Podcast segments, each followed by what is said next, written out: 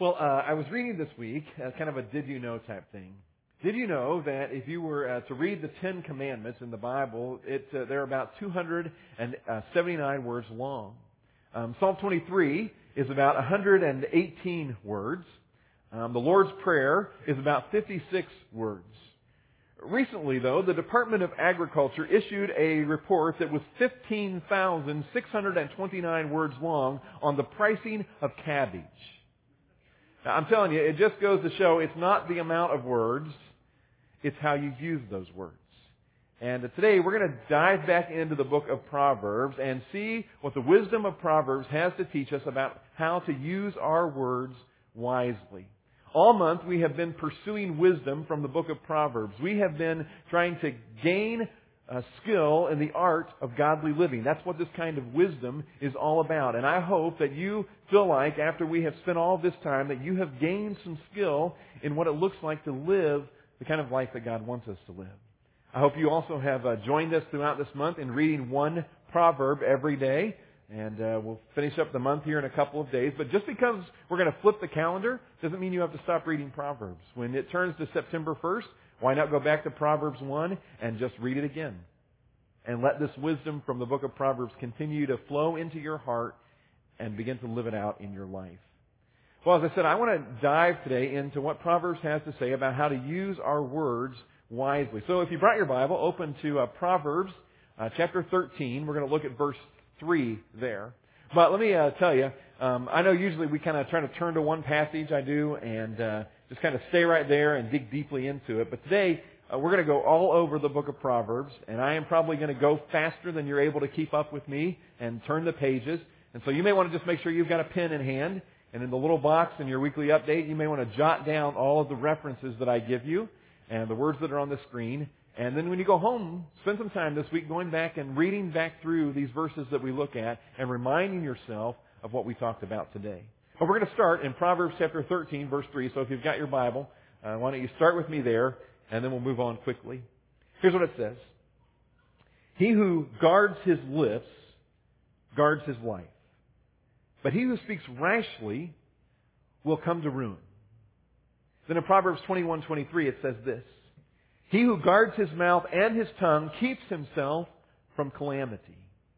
Proverbs 18:21. The tongue has the power of life and death. Proverbs 10:19. When words are many, sin is not absent, but he who holds his tongue is wise. A wise person Someone who is living a godly life is someone who controls their tongue or learns to control their tongue. The mathematician and philosopher Pascal said this many, many years ago. He said, cold words freeze people and hot words scorch them. And bitter words make them bitter and wrathful words make them wrathful. Kind words also produce their own image on men's souls. A beautiful image it is. See, a wise person grows to understand that our words have the power to destroy, but they also have the power to build up. And a wise person will leverage their words for the good of others. I uh, go twice a year to a really good dental hygienist here in the Cape. She's very careful, and I like it that she's not rough, you know? But I, I gotta tell you, when she tells me to lay back in the chair and open my mouth and she takes that pointy thing, sharp pointy thing, and begins to scrape away the plaque on my teeth, I have no problem holding my tongue over kind of to the other side of my mouth and holding it as still as possible because I don't want her to cut me with that instrument. But if you're like me, while I can control my tongue then, there are a lot of other times in life that controlling my tongue seems to be a struggle. So today I, I want to look at what the book of Proverbs would say to us about how to control our tongues. How to make sure that controlling our tongues becomes a pattern in our lives. So I think there are some principles that are taught throughout this book that I want us to look at. Let's begin with principle number one. It's found in Proverbs chapter 17, verse 27, where it says this. A man of knowledge uses words with restraint, and a man of understanding is even tempered. Even a fool is thought wise if he keeps silent, and discerning if he holds his tongue. A man of knowledge uses his words with restraint. that'd be a word I'd underline. The idea of having restraint. And here's the principle that I want you to get. Don't say everything you know. Don't say everything you know, or don't even don't say everything that you think. I learned this lesson the hard way. I think I've uh, told this uh, story at least in my life group, maybe some other places. I uh, used to on Thursdays I went to a, a local restaurant and met some guys for breakfast every week. And so after doing that for months, I got to know a lot of the, the servers very personally and uh, got to know the hostess. And as she kind of figured out who I was and what we were doing, she began to kind of open up over time and share some struggles that were going on in her life. And one day, as I came into the restaurant, she said, Jeff, would you pray for me? I have to go to court this week. And it was a parental issue that she was dealing with. And I, I said, well, uh, what judge are you appearing before? And she named off the name of the judge. And I said, I know that guy. He was a judge that uh, was involved at the church that planted Cross Point, and I, I knew him personally. I said, he's a great guy, and I know he's fair, and I'm sure everything will turn out great for you. Well, I came back in the next week on Thursday and said, how'd it go? And she said, well, the judge ruled against me. I wanted to dig a hole right then, and I learned in that moment sometimes it's better just not to say everything that you know or everything that you think. You know, when it comes to the use of our words, often less is more. Controlling our tongue, saying less is often better than saying more. You know what? There's a lot of things that we know and a lot of things that we think that are just better not said because often less is more. James in the New Testament talks about the use of our tongue this way. He writes, A word out of your mouth may seem of no account but it can accomplish anything or destroy it. It only takes a spark, remember, to set off a forest fire. A careless or wrongly placed word out of your mouth can do that too. By our speech, we can ruin the world, turn harmony to chaos, throw mud on a reputation, send the whole world up in smoke, and go up in smoke with it, smoke right from the pit of hell. James says our words can be dangerous. There's a really old story about a guy in England who got upset with a, friend of his and kind of misunderstood the situation. And so he began to, to talk about what he thought had happened. And in the process, he ruined the reputation of this other guy as he spread this story around. Well, sometime later, he grew to realize that what he had been saying wasn't true and that he had misunderstood the situation and he felt very badly about what he had done. And so he went to the, his priest and he asked his priest, can I be forgiven of this? The priest said to him, here's, here's what you need to do. And he handed him a bag of feathers. The guy thought that was strange. He said, I want you to take this bag of feathers and I want you to take one feather and place it in the doorway of every home in our village. He thought that was crazy, but he began to do it. He went back to the priest and said, Now is it possible for me to be forgiven? The priest said, There's another thing you need to do. You need to take this empty bag and you need to go back around and collect every one of those feathers. But the man protested, but the wind's been blowing. You know, those feathers have blown everywhere. There's no way that I could possibly find all of those feathers and get them back in the bag. And the priest said, exactly. Once our words are out of our mouths, they can't be retrieved. You know what? Thoughts that are never spoken usually don't do any damage. But once words are out of our mouths, they cannot be stopped and they can do potentially a lot of damage. All right, I want you to have some fun with me for a second, okay? You have to loosen up a little bit. Sometimes you guys are, you're a tough crowd once in a while in this service. It's hard to get you to, to relax, it seems like. But you gotta play along with me here, okay? I want you to stick your tongue out. Now go ahead, do it. In fact, there's some people, some of you have people in the room that you've wanted to stick your tongue out at. Go ahead. Right now is your chance. Okay, while you're sticking your tongue out, go, ah. Yeah, good. Okay, now we'll repeat these two words. Ice cream. Yeah, doesn't that sound good? I mean, I'm getting a little hungry about this time of the day. That was a nice bowl of ice cream sounds good. Now say these two words. Go Buckeyes. Yeah, see, a lot of you refuse to say that. Here's, here's the lesson. Here's the, actually, you were much more cooperative than the first service. Here's the lesson. You know what? We do control what happens with our tongue, don't we? We do control what comes out of our mouths. God created us And He entrusted us with the power of words. And the next time you hear somebody say, well, I just can't control what I say, you remember that's not true. We do choose what we say. We choose every word we say. And we are responsible for every word we speak. And there are some things that we know or think that it's just better we don't say. There's another principle that I want you to see. Look at uh, Proverbs uh, 20 verse 19. It says this. A gossip betrays a confidence. So avoid a man who talks too much. 1628 says, a perverse man stirs up dissension and a gossip separates close friends. Here's the principle. Don't repeat everything you hear. Don't repeat everything you hear or don't gossip. I heard about a, a, small village about 40 miles south of Bogota, Colombia that in 2005 enacted a law against malicious gossiping. No kidding.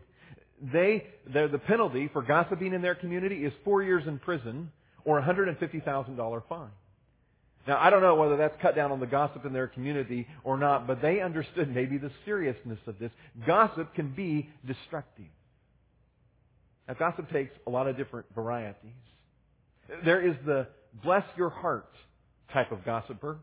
This is the kind of person who tells you a story but then adds on bless your heart at the end. It's kind of like this. Did you hear did you hear about Bill? You know, he lost his job and and his wife is running around with another guy, but bless his heart, he's trying so hard. As if adding that bless your heart or he's trying so hard makes it okay to gossip. It's not. Because the Bible says this in the New Testament. Do not let any unwholesome talk come out of your mouth, but only what is helpful for building others up. So instead of talking about Bill, wouldn't it be more appropriate to talk to Bill and to share with him some uplifting words? Then there is the news flash gossiper. They gossip as if they are making some public service announcement that will benefit everyone who hears for some reason. Like, did you hear about Sarah?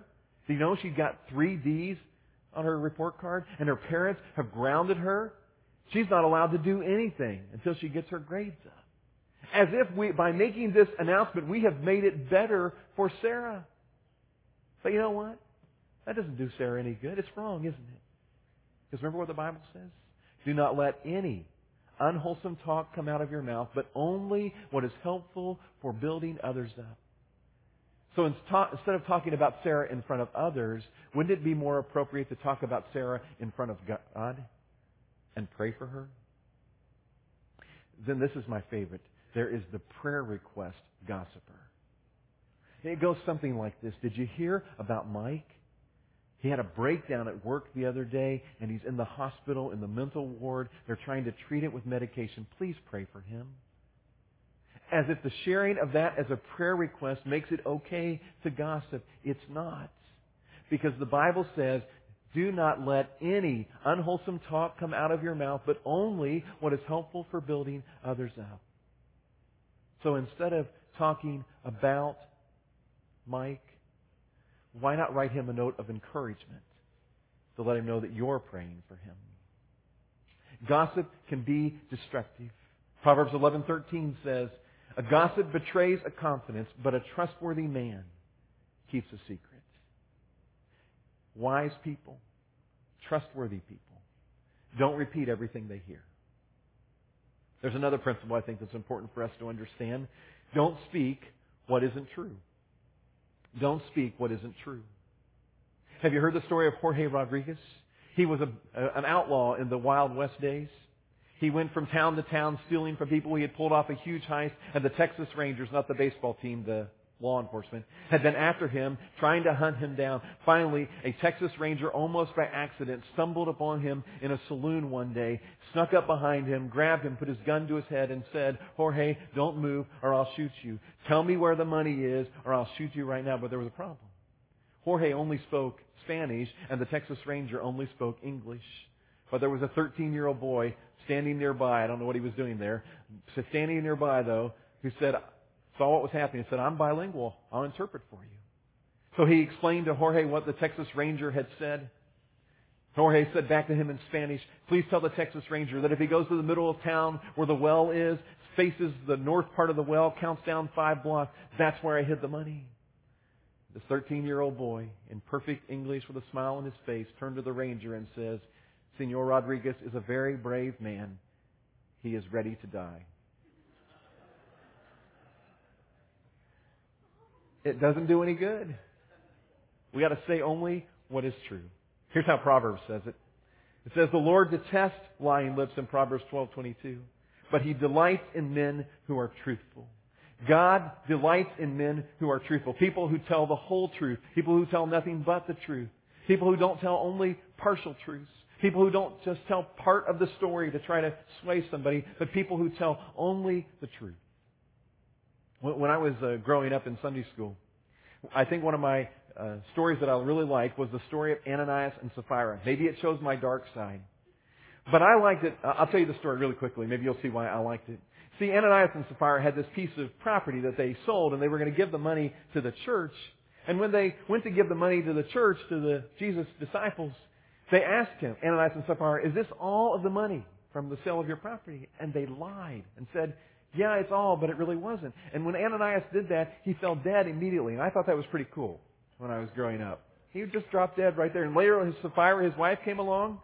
And uh, I suppose she was looking for Ananias at this point. point, and they asked her, "This money that he gave was that all that you got?" "Oh yeah, that was all of it." And she dropped dead instantly. Now here's the point: God can't stand lying.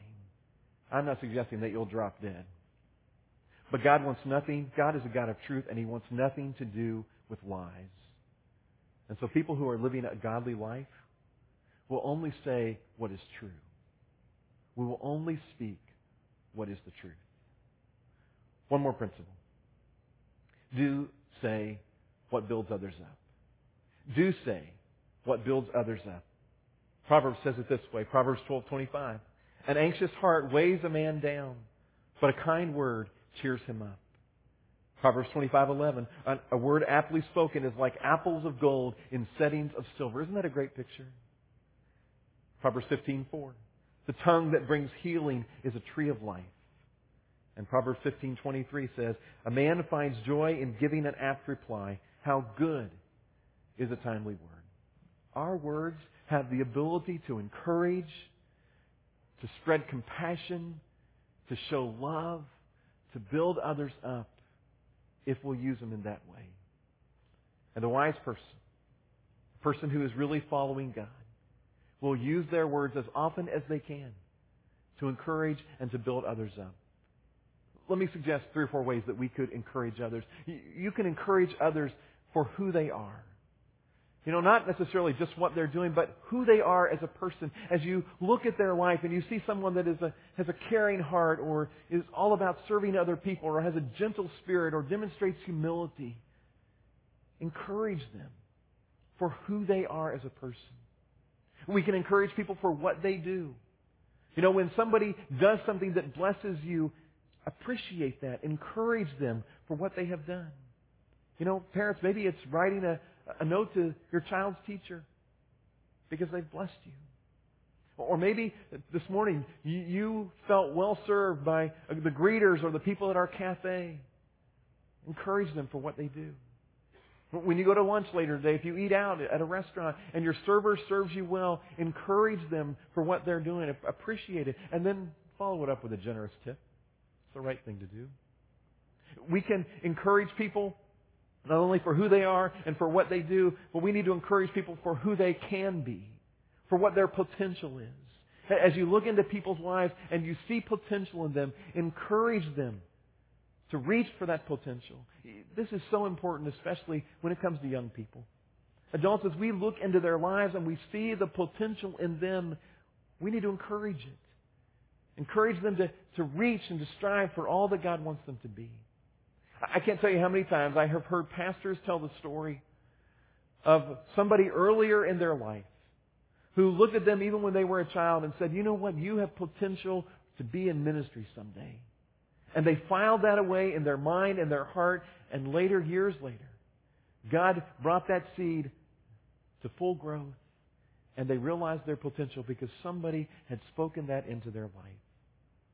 What could you speak into somebody's life about the potential of what they could be? And then we ought to encourage people in their relationship with Jesus. You know, as you watch people who are moving forward or maybe sometimes struggling in their walk with God, encourage them. Encourage them not to give up. Encourage them to keep moving forward. Encourage them to, to keep going. Tell them you'll pray for them. You, you know, the only time that we, we don't have to just pray for people when they're sick. Pray for people about their relationship with God and encourage them as they're moving forward in that. See, someone who is wise with their words will be a person who looks for opportunities to encourage others. I wonder, is there somebody that comes to your mind even right now that you think, I could encourage them this week? I, I should encourage them this week. You know, if there's a name that comes to your mind, why don't you write it down right now? And this week, may, be intentional about finding a way to encourage them with your words. I, I want to end right where I started with a reminder of what Solomon has to say about our words. Proverbs 13:3 says, "He who guards his lips guards his life, but he who speaks rashly will come to ruin." Let's be a people who use our words wisely so that we will grow in our likeness to God. Let's pray together. God, I thank you for the gift of communication that you have placed in all of us. God, would you help us to be a people who use our words wisely? To be a people oftentimes of fewer words. To be a people who use our words to encourage others. And God, I'd ask you right now, through your Holy Spirit, to help us, all of us to take an honest appraisal and evaluation of our lives today God, would you show us if there are any places in each of our lives where we are misusing our words? God, help us to see those things and then give us the courage and the ability and the boldness to move towards correcting them so that we might bring honor and glory to you. In Jesus' name I pray.